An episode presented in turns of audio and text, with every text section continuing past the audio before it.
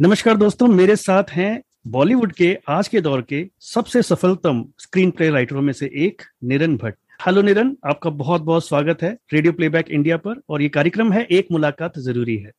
नहीं, ये बहुत ही अच्छा अच्छा प्लेटफॉर्म है और यू नो प्रिविलेज है आप आपके साथ बात कर रहा हूँ आज और स्पेशली यू नो लिखावट के बारे में बात हो रही है।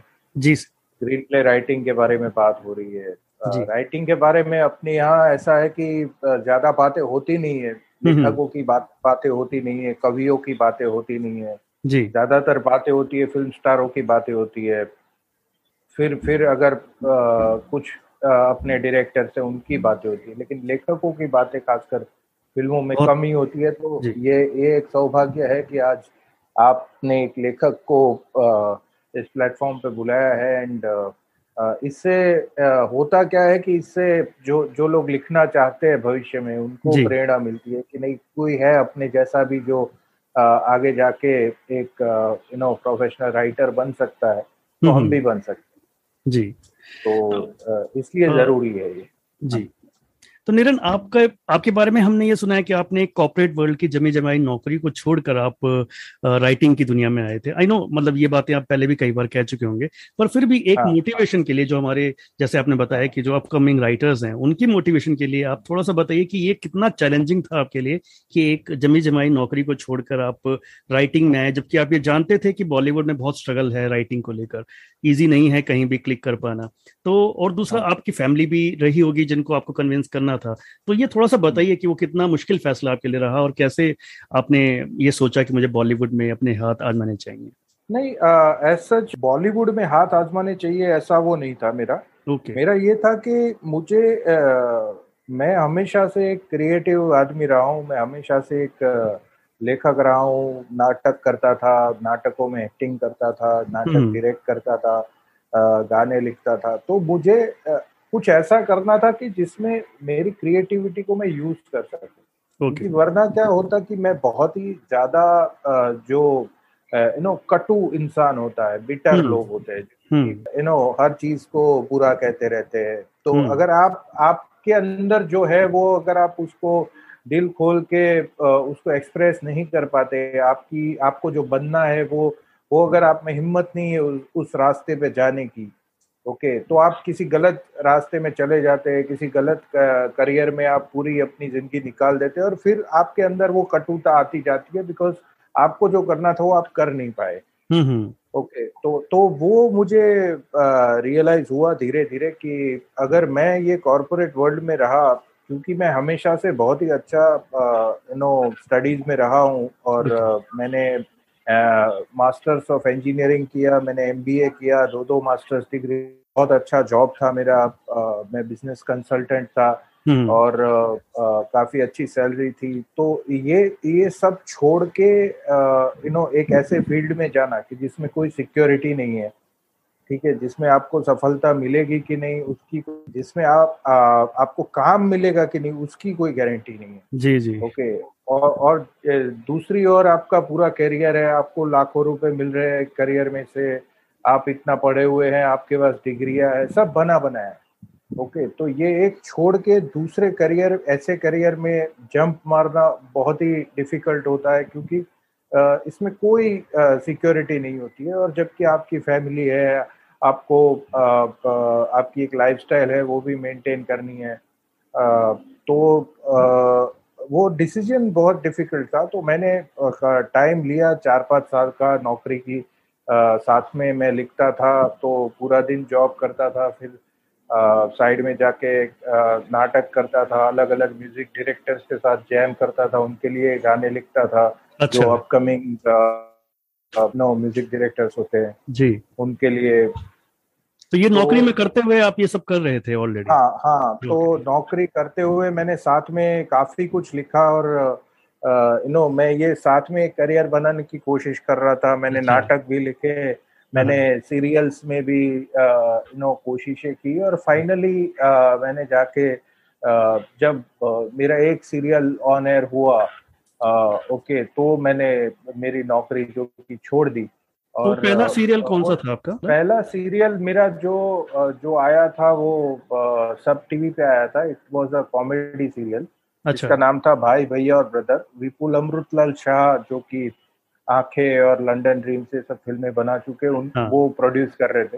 हाँ, हाँ. और देवेन भोजानी उसके क्रिएटिव प्रोड्यूसर थे।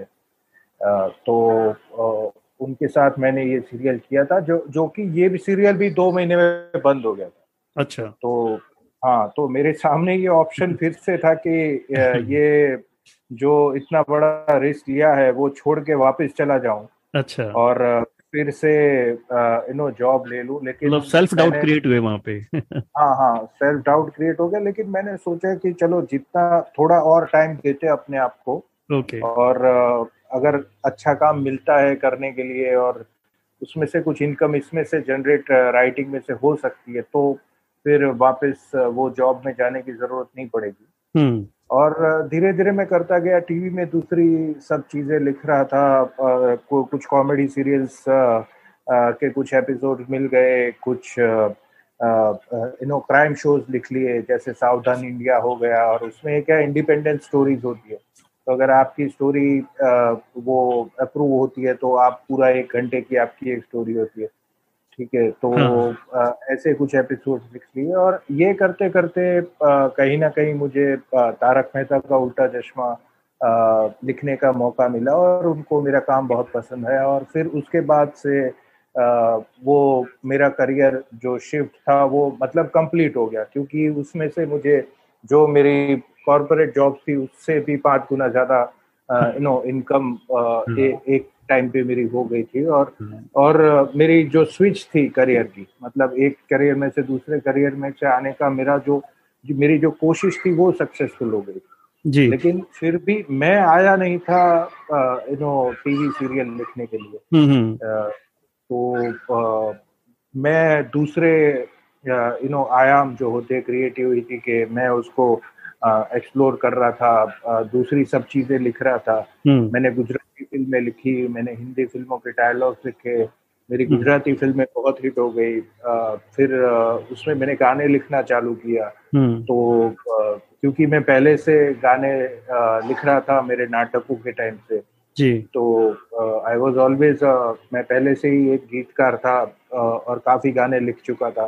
तो फिर गुजराती गी, गीतों फ़िल्मों में गीत लिखने का एक सिलसिला चालू हो गया तो एक लिरिक्स राइटर गीतकार के तरीके से मैंने कम से कम 25 से 30 फ़िल्में की है गुजराती में आज तक okay. और उसमें से ज़्यादातर गाने सुपर हिट रहे हैं और hmm. उसके बाद फ़िल्में गुजराती में लिखी जो कि काफ़ी चली हाँ. फिर हिंदी फ़िल्मों का दौर चालू हुआ लिखना हाँ. आ, कुछ फ़िल्में चली कुछ नहीं चली फिर बहुत बड़ी हिट मेरी एक आई बाला डिजिटल में मैंने इनसाइड एज असुर जैसे शोज़ लिखे सीरियस हम्म। मैन जैसी फ़िल्म है उसमें मेरा एडिशनल स्क्रीन प्ले है हम्म। तो फिर काफ़ी सारी चीज़ें मैं करता गया साथ में और आ, उसी तरीके से करियर आगे बढ़ा जी तो ये तारक मेहता का उल्टा चश्मा जो है वो एक आपका माइलस्टोन कह सकते हैं कि उसने आपको एकदम स्टेब्लिश हाँ, हाँ. कर दिया वहाँ पे निरंजित तारक मेहता की जो राइटिंग थी वो आपके आगे आए कंटेंट के मुकाबले काफ़ी अलग।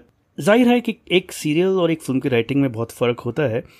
तो मैं ये जानना चाहूँगा कि तारक मेहता लिखना कितना चैलेंजिंग रहा आपके लिए? स्पेशली इस तरह के सीरियल्स में आप जो रेगुलर बेसिस पे आ रहा है आपको हर रोज़ एक नया इंसिडेंट सोचना पड़ता होगा कि आ, क्या आज दिखाया जाए। तो ये कितना चैलेंजिंग था और कितना एक्साइटिंग था? तारक मेहता का क्या है कि तारक मेहता जो गुजराती नहीं होते उनको पता नहीं है कि बहुत बड़ा लेजेंड है। Tarak Mehta is a very big writer in Gujarati जिन्होंने सिक्सटीज से ये कॉलम लिखना चालू किया था। अच्छा। तो हाँ तो he has written this column उन्होंने ये कॉलम जिसका नाम था दुनिया ने उंदा चश्मा।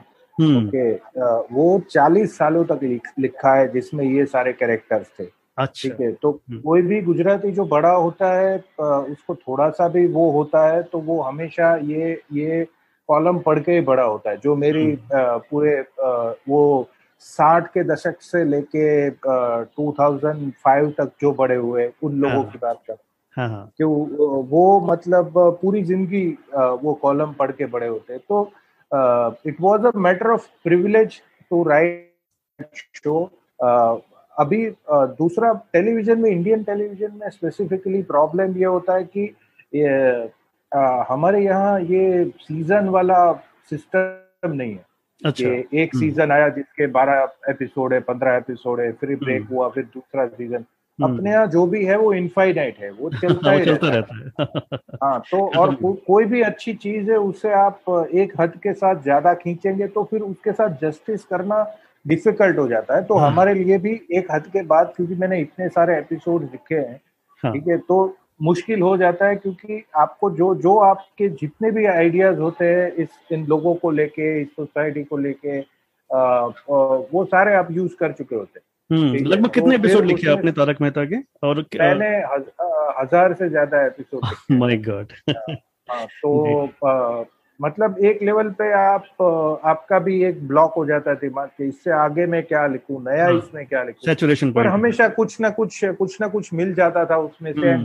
I thoroughly enjoyed you know writing this और और हम्म। उसमें मतलब कहीं ना कहीं लैग होता है बिकॉज़ यू नो हम भी कोई भगवान के वो नहीं है कि हर हर एपिसोड इतना महान लिखे कि सबको इतना ही मज़ा आए। ठीक है? लेकिन अभी भी उसके उसका फ़ैन बेस जो है इंडियन टेलीविज़न में सबसे बड़ा है। बहुत और अभी भी चल रहा है सीरियल और और छोटी छोटी बातों का उसमें ह्यूमर है हम्म। कि आज इसके घर दूध नहीं आया आज इसकी हम्म। चाय खराब हो गई आज इसको हम्म। नाश्ता नहीं मिला आज इसने सोसाइटी का मेंटेनेंस बिल नहीं भरा ऐसे में से ह्यूमर निकलती है तो हम्म। मतलब वो एक यू नो लोगों को ऐसा लगता है कि अपने आजू बाजू में हो रहा है एंड दैट्स वाई उनको लगता है कि ये हमारे ही परिवार के लोग हैं इसलिए वो हम्म। रोज देख देखने की आदत हो जाती है हम्म। अच्छा अलग अलग प्रोजेक्ट के लिए जब राइटिंग का पैटर्न आप चूज़ करते हैं स्क्रीन प्ले राइटिंग का तो वो उस डायरेक्टर के सोच के अकॉर्डिंगली करते हैं या आपका एक अपना सेट पैटर्न होता है?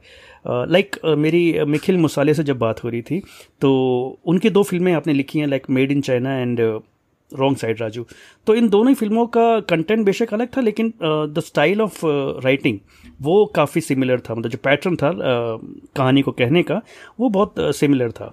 Uh, लेकिन आपने ज़ाहिर सी बात है बाकी uh, जो आपने लिखे हैं उनमें अलग अलग तरह का पैटर्न अपनाया तो एक ये डायरेक्टर की सोच के साथ आप uh, कदम मिलाकर uh, ये राइटिंग करते हैं राइट आ, नहीं आ, देखो ये आ, ये दोनों फ़िल्में जो थी ये आ, आ, इनका जो बेसिक जो ड्राफ्ट था ये निखिल और करण जो मेरा को राइटर है ये लोग ऑलरेडी कर चुके थे। Okay hmm, hmm. तो तो ये जो स्ट्रक्चर था वो already you know was in place जब मैं इन प्रोजेक्ट के साथ जुड़ा लेकिन फिर उसमें बाद में मैंने काफ़ी नो चेंजेस किए वो सब किया।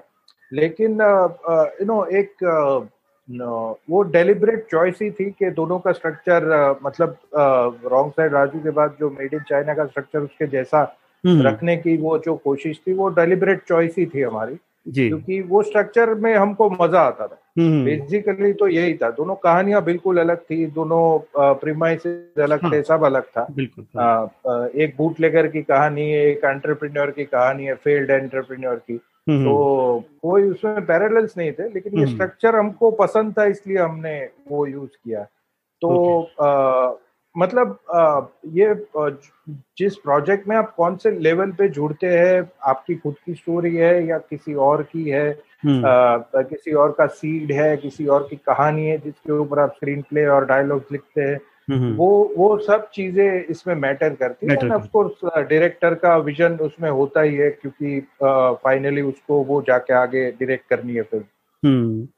निरंजन एक चीज़ और जानना चाहूँगा कि एक समय था जब हम लोग देखते थे कि फ़िल्म में एक ही राइटर है पूरा। जैसे मान लीजिए अगर सलीम जावेद है तो वो पूरी फ़िल्म सलीम जावेद लिख रहे हैं। अब आजकल हाँ। अब देखेंगे तो बहुत सारे राइटर्स होते हैं एक एक फ़िल्म के अंदर। जैसे अगर मैं इनकी हाँ। बात करूँ मेड इन चाइना की तो इसमें भी मेरे ख्याल तीन चार राइटर्स थे। तो एक टीम एक हाँ। बड़ी राइटर्स की टीम हो जाती है। जैसे वेब वेब सीरीज़ है उसमें भी राइटर्स की टीम एक साथ काम करती है। तो ये प्रोसेस ईजी होता है या कुछ मुश्किल होता है? कैसे आप लोग वर्क डिस्ट्रीब्यूट करते हैं नहीं इसमें बेसिकली जब कोलैबोरेशन होता है ऐसा नहीं है कि आजकल सारी फ़िल्मों में ऐसा होता है जैसे बाला मैंने अकेले ने लिखी है बेड़िया मैंने अकेले ने लिखी है। हाँ हाँ. ओके तो आ, आ, लेकिन आ, कुछ फ़िल्में हैं जो कोलैबोरेशन में होती है आ, उसमें मोस्टली ऐसा होता है कि यू नो किसी और का आइडिया या स्टोरी जर्म होता है ओके उसके ऊपर they need proficient writer to to you know do a professional job with the screenplay and dialogues okay जो कि हमेशा हर आदमी नहीं कर पाता है तो इसलिए you know they need a senior writer who can you know like execute those things okay और hmm. और और कुछ कुछ जैसे मेड इन चाइना में is it's already based on a book by Parinda Joshi तो उनका भी नाम है राइटर में। ओके okay, तो तो ये मेड इन चाइना उनकी बुक है तो तो एक वो बुक की स्टोरी है एक उसके ऊपर से जो अडेप्टेड डायरेक्टर की जो एक वर्जन था वो हम्म। है और उसके ऊपर फिर मैंने अपने डायलॉग्स लिखे और अच्छा। जो भी स्क्रीन पे चेंजेस किए तो तो उस हिसाब से यू नो क्रेडिट्स होते हैं लेकिन आ, कुछ कहानियाँ ऐसी होती है जो डिमांड करती है कि यू नो उसमें ज़्यादा यू नो लोग इन्वॉल्व हो ओके क्योंकि वो यू नो इतनी कॉम्प्लेक्सिटी होती है उन कहानियों में ओके और अलग अलग स्किल सेट्स की ज़रूरत होती है कि हम्म। जैसे डायलॉग में एक पर्टिकुलर फ्लेवर की ज़रूरत होती है हम्म। एक पर्टिकुलर रीजन में बेस्ड होती है कहानी ओके ओके तो तो उस अगर जो जिसने स्क्रीन पे लिखा है वो अगर उस रीजन का इतना जानकार नहीं है आदमी। तो फिर उस रीजन का जो जिसको फ्लेवर का सेंस है हम्म। ऐसे राइटर को डायलॉग राइट को वो लोग हायर करते। हम्म। तो हर प्रोजेक्ट का अलग अलग होता है। आ, लेकिन एक जिसमें जिस आदमी को जो रिस्पॉन्सिबिलिटी होती है उसको वो हंड्रेड परसेंट वो करना होता है कि जिसको जिसको अगर मुझे डायलॉग करने हैं तो मुझे फिर हंड्रेड परसेंट उसके डायलॉग करने ओके। ओके तो उसमें ऐसा नहीं है कि चार डायलॉग ये लिखेगा चार डायलॉग मैं लिखूँगा ऐसा। हम्म, हम्म, या हम्म। कोई स्क्रीन प्ले कर रहा है तो वो हंड्रेड परसेंट स्क्रीन प्ले करेगा। किसी की स्टोरी है तो वो उसकी स्टोरी अच्छा ठीक है। अच्छा अभी आपने बताया कि एडिशनल स्क्रीन प्ले वो क्या होता है? एडिशनल हाँ. स्क्रीन प्ले में आप क्या करते हैं? एडिशनल स्क्रीन प्ले में जबकि स्क्रीन प्ले होता है but you know Uh, some people feel that the screenplay is not uh, you know uh, watertight or uh, you know इसमें अभी भी और काम की ज़रूरत है। अच्छा। Okay then then someone else comes in and वो स्क्रीन प्ले में uh, उसके ऊपर थोड़ा और काम करते हैं और uh, कुछ सीन्स के सीक्वेंसेस बदलते हैं कुछ नए सीन्स ऐड करते हैं। ओके okay, कुछ सीन्स का स्ट्रक्चर बदलते हैं और और uh, उसको uh, अलग थोड़ा ढांचा उसका बदलते हैं। अच्छा। Okay, तो वो वो करने वाले जो राइटर होते हैं वो आ, उनको एडिशनल स्क्रीन प्ले का क्रेडिट मिलता है। हम्म। Okay okay. तो आप इतना मतलब आपकी स्क्रिप्ट ज़्यादातर जो है खासतौर पे वेब सीरीज़ की भी या जो फ़िल्में आपने बनाई है बहुत टाइट होती है। मतलब बहुत कुछ हाँ। इतना मतलब कुछ स्पेस ज़्यादा होता नहीं लोगों के लिए कि बहुत ज़्यादा मतलब उनको बहुत ज़्यादा सोचना पड़े या बोर हो जाए ऐसा तो कभी होता ही नहीं। तो इतना जो टाइट स्क्रिप्ट आप लिखते हैं तो इसके रीजन आपके जो इंस्पिरेशन हैं वो कहाँ से आती है? मतलब जैसे आपने किन राइटरों से किन स्क्रीन प्ले राइटरों से आप प्रेरित रहे कि भाई मुझे इस तरह की चीज़ें करनी है? एक फ्लेवर आपने कैसे बनाया उसका? नहीं नहीं अभी देखिए सा, सारी फ़िल्में सारे फ़िल्मों की स्क्रिप्ट टाइट है ऐसा नहीं है। Okay hmm. कुछ फ़िल्में जो नहीं चली है उनकी नहीं भी है टाइट अच्छा ठीक है तो तो मतलब ऐसे मैं जनरलाइज नहीं करता हूँ उसको। हाँ. आ, लेकिन ऑफ़ कोर्स इन्फ्लुएंसेस है जो कि हमारे आ, महान राइटर्स रहे हैं। आ, सलीम जावेद का इन्फ्लुएंस है यू नो हॉलीवुड के जो जाने माने राइटर्स है फेडिचर्स की है या चार्ली कॉफमैन है उन सब का इन्फ्लुएंस रहा है। कंटेम्प्रेरीज में आ, मतलब हम लोग हमारी पीढ़ी जो बड़ी हुई है तो हमारे लिए जो जो जिन राइटर्स को हम लुकअप करते थे वो वो जयदीप साहनी अनुराग कश्यप जैसे राइटर्स है। यू नो जो जो कि आपको मोटिवेट करते हैं काफ़ी हाँ। अच्छा काम करके गए हैं। हम्म। अभिजात जोशी और राजकुमार ईरानी जैसे राइटर्स है हम्म। विशाल भारद्वाज जैसे राइटर्स है हम्म। तो तो ये सब जो है ये इंस्पायर करते हैं और उनका जो काम है वो विजय आनंद की कहानियाँ जो है वो काफ़ी हमेशा टाइट होती थी जॉनी मेरा नाम आप देख लीजिए हाँ। ज्वेल थीप देख लीजिए तो हम्म। तो वो सब जो स्क्रीन प्लेस है वो यू नो इमेंसली इंस्पायर करते हैं और और उनके जैसा करने की कोशिश करते हैं हमेशा तो सक्सेसफुल नहीं होते बट जब सक्सेसफुल होते हैं तब रिज़ल्ट अच्छा होता है। जी मोस्ट ऑफ़ द टाइम तो आप सक्सेसफुल रहे हैं इन मामलों में। अच्छा कौन सा जोनर कौन सा जोनर आपका फेवरेट रहा? जैसे कॉमेडी भी आपने लिखा है और थोड़ा सस्पेंस थ्रिलर भी से आपने लिखी जैसे अगर देखा जाए तो इनसाइड एड जो है काफ़ी वो है काफ़ी पेसी है काफ़ी ड्रामा है। तो किस तरह का जोनर आप ज़्यादा पसंद करते हैं मतलब कंफर्टेबल आपका होम कौन सा है हाँ, हाँ। नहीं नहीं मुझे सबसे ज़्यादा पसंद वो जॉनरा है कि जिसमें मैंने लिखा नहीं ओके अच्छा। जो जो नया होता है वो मुझे ज़्यादा एक्साइट करता है ओके तो इसीलिए मैं नए नए तरह की फ़िल्में करने की कोशिश करता रहता हूँ हाँ. ओके कॉन्स्टेंटली मतलब अभी आगे भी जो जो फ़िल्में कर रहा हूँ वो भी नो बिल्कुल ही नए विषय है बिल्कुल ही नए नए तरह की कहानियाँ हैं। हम्म। ओके तो, तो वही चीज़ मुझे एक्साइट करती है मतलब फिर उसके अंदर थोड़ा कहीं पे कॉमेडी आ गई या कहीं पे थ्रिलर आ गया। देखिए बेसिकली एक एक जो चीज़ है वो है एंगेजमेंट क्योंकि आपको लोगों को एंगेज करना है ओके। एंटरटेनमेंट जो है वो वो गलत वर्ड है एक्चुअली एक्चुअली जो वर्ड है वो एंगेजमेंट है कि हम्म। आप करुण कहानी बता रहे हैं या एडवेंचर है या सस्पेंस है या थ्रिलर हम्म। है या कॉमेडी है हम्म। आपको लोगों को एंगेज करके रखना है। उनको आ, मतलब उसके अंदर जो कहानी है उसके नैरेटिव के अंदर उनको लपेट लेना है। ये राइटर का काम है बेसिकली ओके तो तो वही है जॉनरा क्या है वो मैटर नहीं करता लेकिन आ, आ, आ, कुछ चीज़ें हैं जो मुझे ज़्यादा पसंद है जैसे थ्रिलर्स है कॉमेडीज है लेकिन मुझे हॉरर फ़िल्में भी लिखनी है मुझे साइंस फिक्शन भी लिखना है मुझे बायोपिक्स भी लिखनी है। बायोपिक्स में ऑलरेडी लिख रहा हूँ एक दो तो मैं मैं मुझे एक्साइट तो वही करता है जो नया होता है। जो नया हो राइट अच्छा वेब सीरीज़ में जो काम करने का तरीका होता है थोड़ा सा उसको भी बताइए जैसे आपने असुर लिखा हम्म। और बहुत बहुत। सारे कैरेक्टर्स हैं असुर के अंदर बहुत कॉम्प्लेक्स स्टोरी है बहुत सारे डायलॉग्स में भी बहुत सारी रेफरेंसेज हैं हम्म। पुराने माइथोलॉजिकल रेफरेंसेज हैं बहुत सारी चीज़ें हैं इनसाइड एज की अगर मैं बात करूँ तो वो भी बहुत ज़्यादा बहुत सारे कैरेक्टर्स हैं और सबसे अच्छी बात इनसाइड एज की ये लगती है कि उसमें क्रिकेट बेस ज़रूर है लेकिन आपने सोसाइटी की भी बहुत सारी चीज़ें उसके अंदर इंक्लूड की जैसा प्रशांत और मिश्रा का जो रिलेशनशिप था वो बहुत ही मुझे लगता है कि लोग हमें हमेशा याद रखेंगे उस चीज़ को कि वो जो आपने जिस तरह से उस चीज़ को ब्यूटिफाई हाँ, किया। हाँ. तो ये थोड़ा एक्सपीरियंस बताइए कि वेब सीरीज़ में जब आप सोचते हैं तो इतने सारे कैरेक्टरों को कैसे आप सोच पाते हैं मैनेज कर पाते हैं और उनको फिर एक हाँ।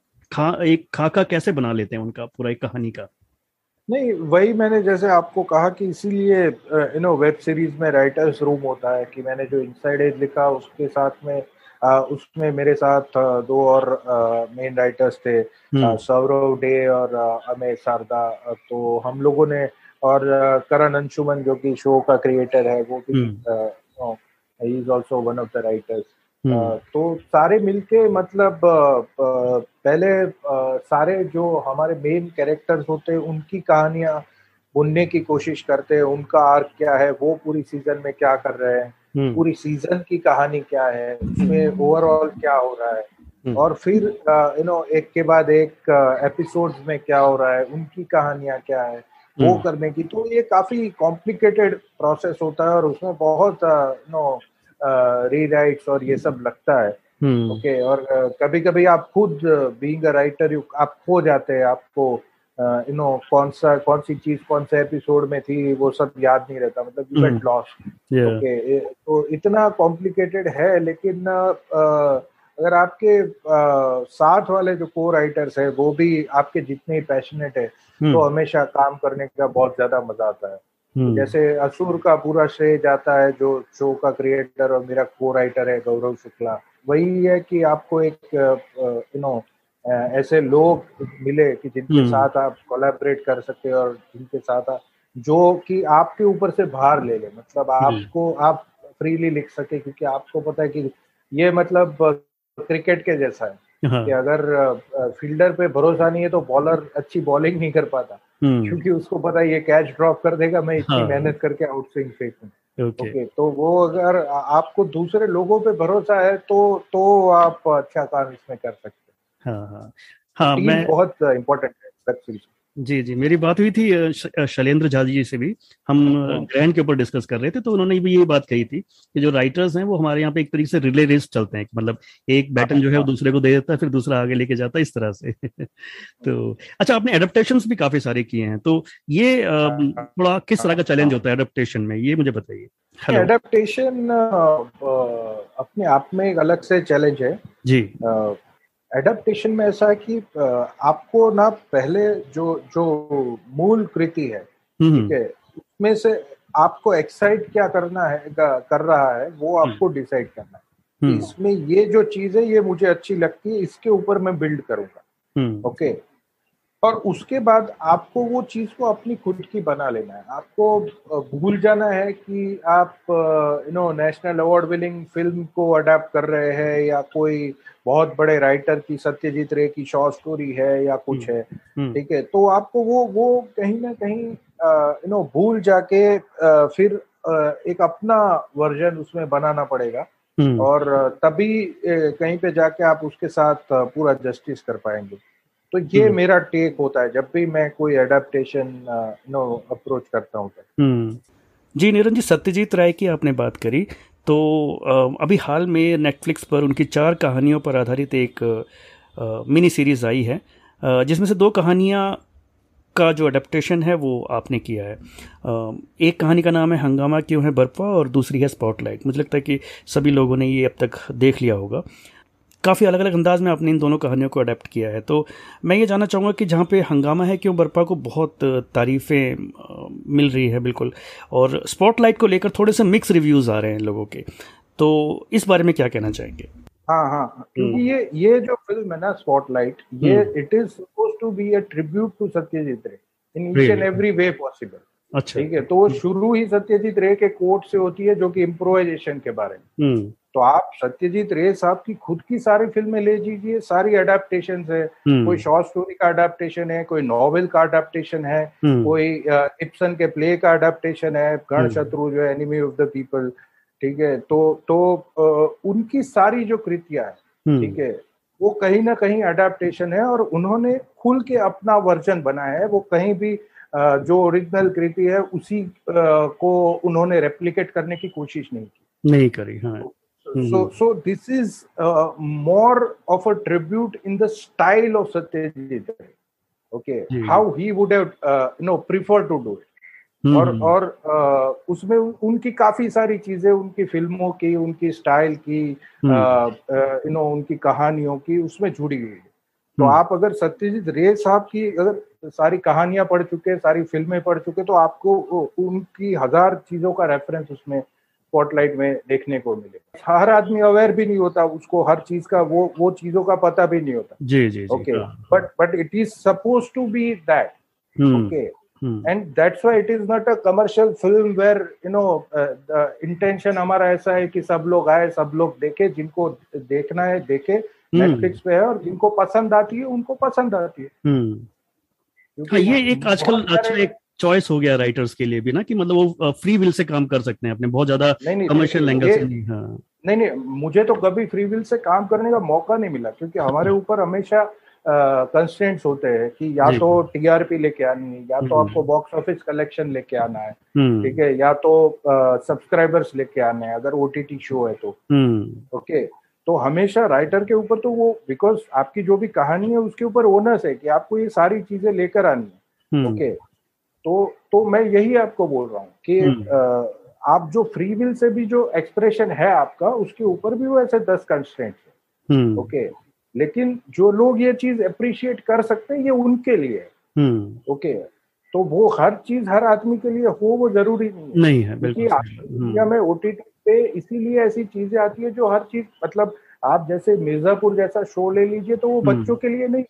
हम्म, ओके हम्म। तो फिर आप उसमें कह रहे मेरे बच्चे ने देखा वो ऐसा हो गया वो है ही नहीं उसके बिल्कुल बिल्कुल। राइट हम्म, या फिर आप अगर इनसाइड एज जैसा शो ले लीजिए और और कोई आदमी जिसको स्पोर्ट्स में रुचि नहीं है वो बोलेगा अरे ये क्या मैं तो बोर हो गया।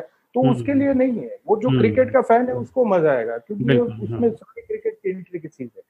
ठीक है जो आदमी लव स्टोरीज देखना ही पसंद करता है उसको आप असुर दिखा दीजिए वो बोलेगा यार ये क्या है? मैं तो डर गया इसमें।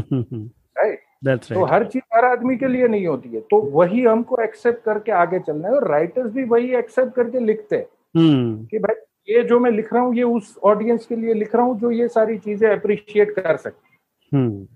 That's right. हम्म, क्यों नहीं आप लिख सकते? आप लिख ही सकते ना। बिल्कुल हाँ। ठीक है। अच्छा निरन जी आपने लिरिक्स भी लिखे हैं गुजराती में तो आपने काफ़ी लिखा है और काफ़ी सक्सेस भी रहे हैं आपके गाने। हिंदी में कोशिशें कितनी चल रही हैं अभी?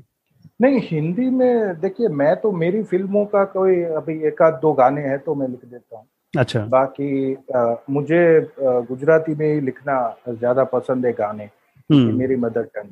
हम्म जी। तो अभी आप नया अभी क्या क्या आप क्या हम एक्सपेक्ट कर सकते हैं आने वाले समय में? आप डायरेक्शन में भी कुछ ट्राई कर रहे हैं क्या? नहीं नहीं मुझे अभी डायरेक्ट करने में कोई इंटरेस्ट नहीं है मैं आई एम। हैप्पी राइटिंग या ओके तो अभी किस किस तरह के शोज़ आपके आने वाले हैं? शोज़ तो ज़्यादा नहीं आ रहे मोस्टली हम्म। फ़िल्में हैं। अच्छा। और उसमें ये एक फ़िल्म अनाउंस्ड है जो कि हम्म। भेड़िया है। अ, तो अगले अप्रैल में अनाउंस हुई है अगर अ, सब ठीक रहा और नो कोरोना से निजात पा ली हमने थिएटर्स खुल गए तो हम्म। होपफुली अप्रैल में रिलीज़ हो जाएगी 2022 में। ओके तो निरन जी आपको आने वाले सभी आपके जो प्रोजेक्ट्स हैं उनको लेकर बहुत सारी शुभकामनाएँ और Thank आपने so इतनी सारी इंसाइट हमसे शेयर करी इसके लिए आपका बहुत बहुत धन्यवाद thank you thank you once again thank you thank you नमस्कार यह Radio Playback India Radio Playback India. night.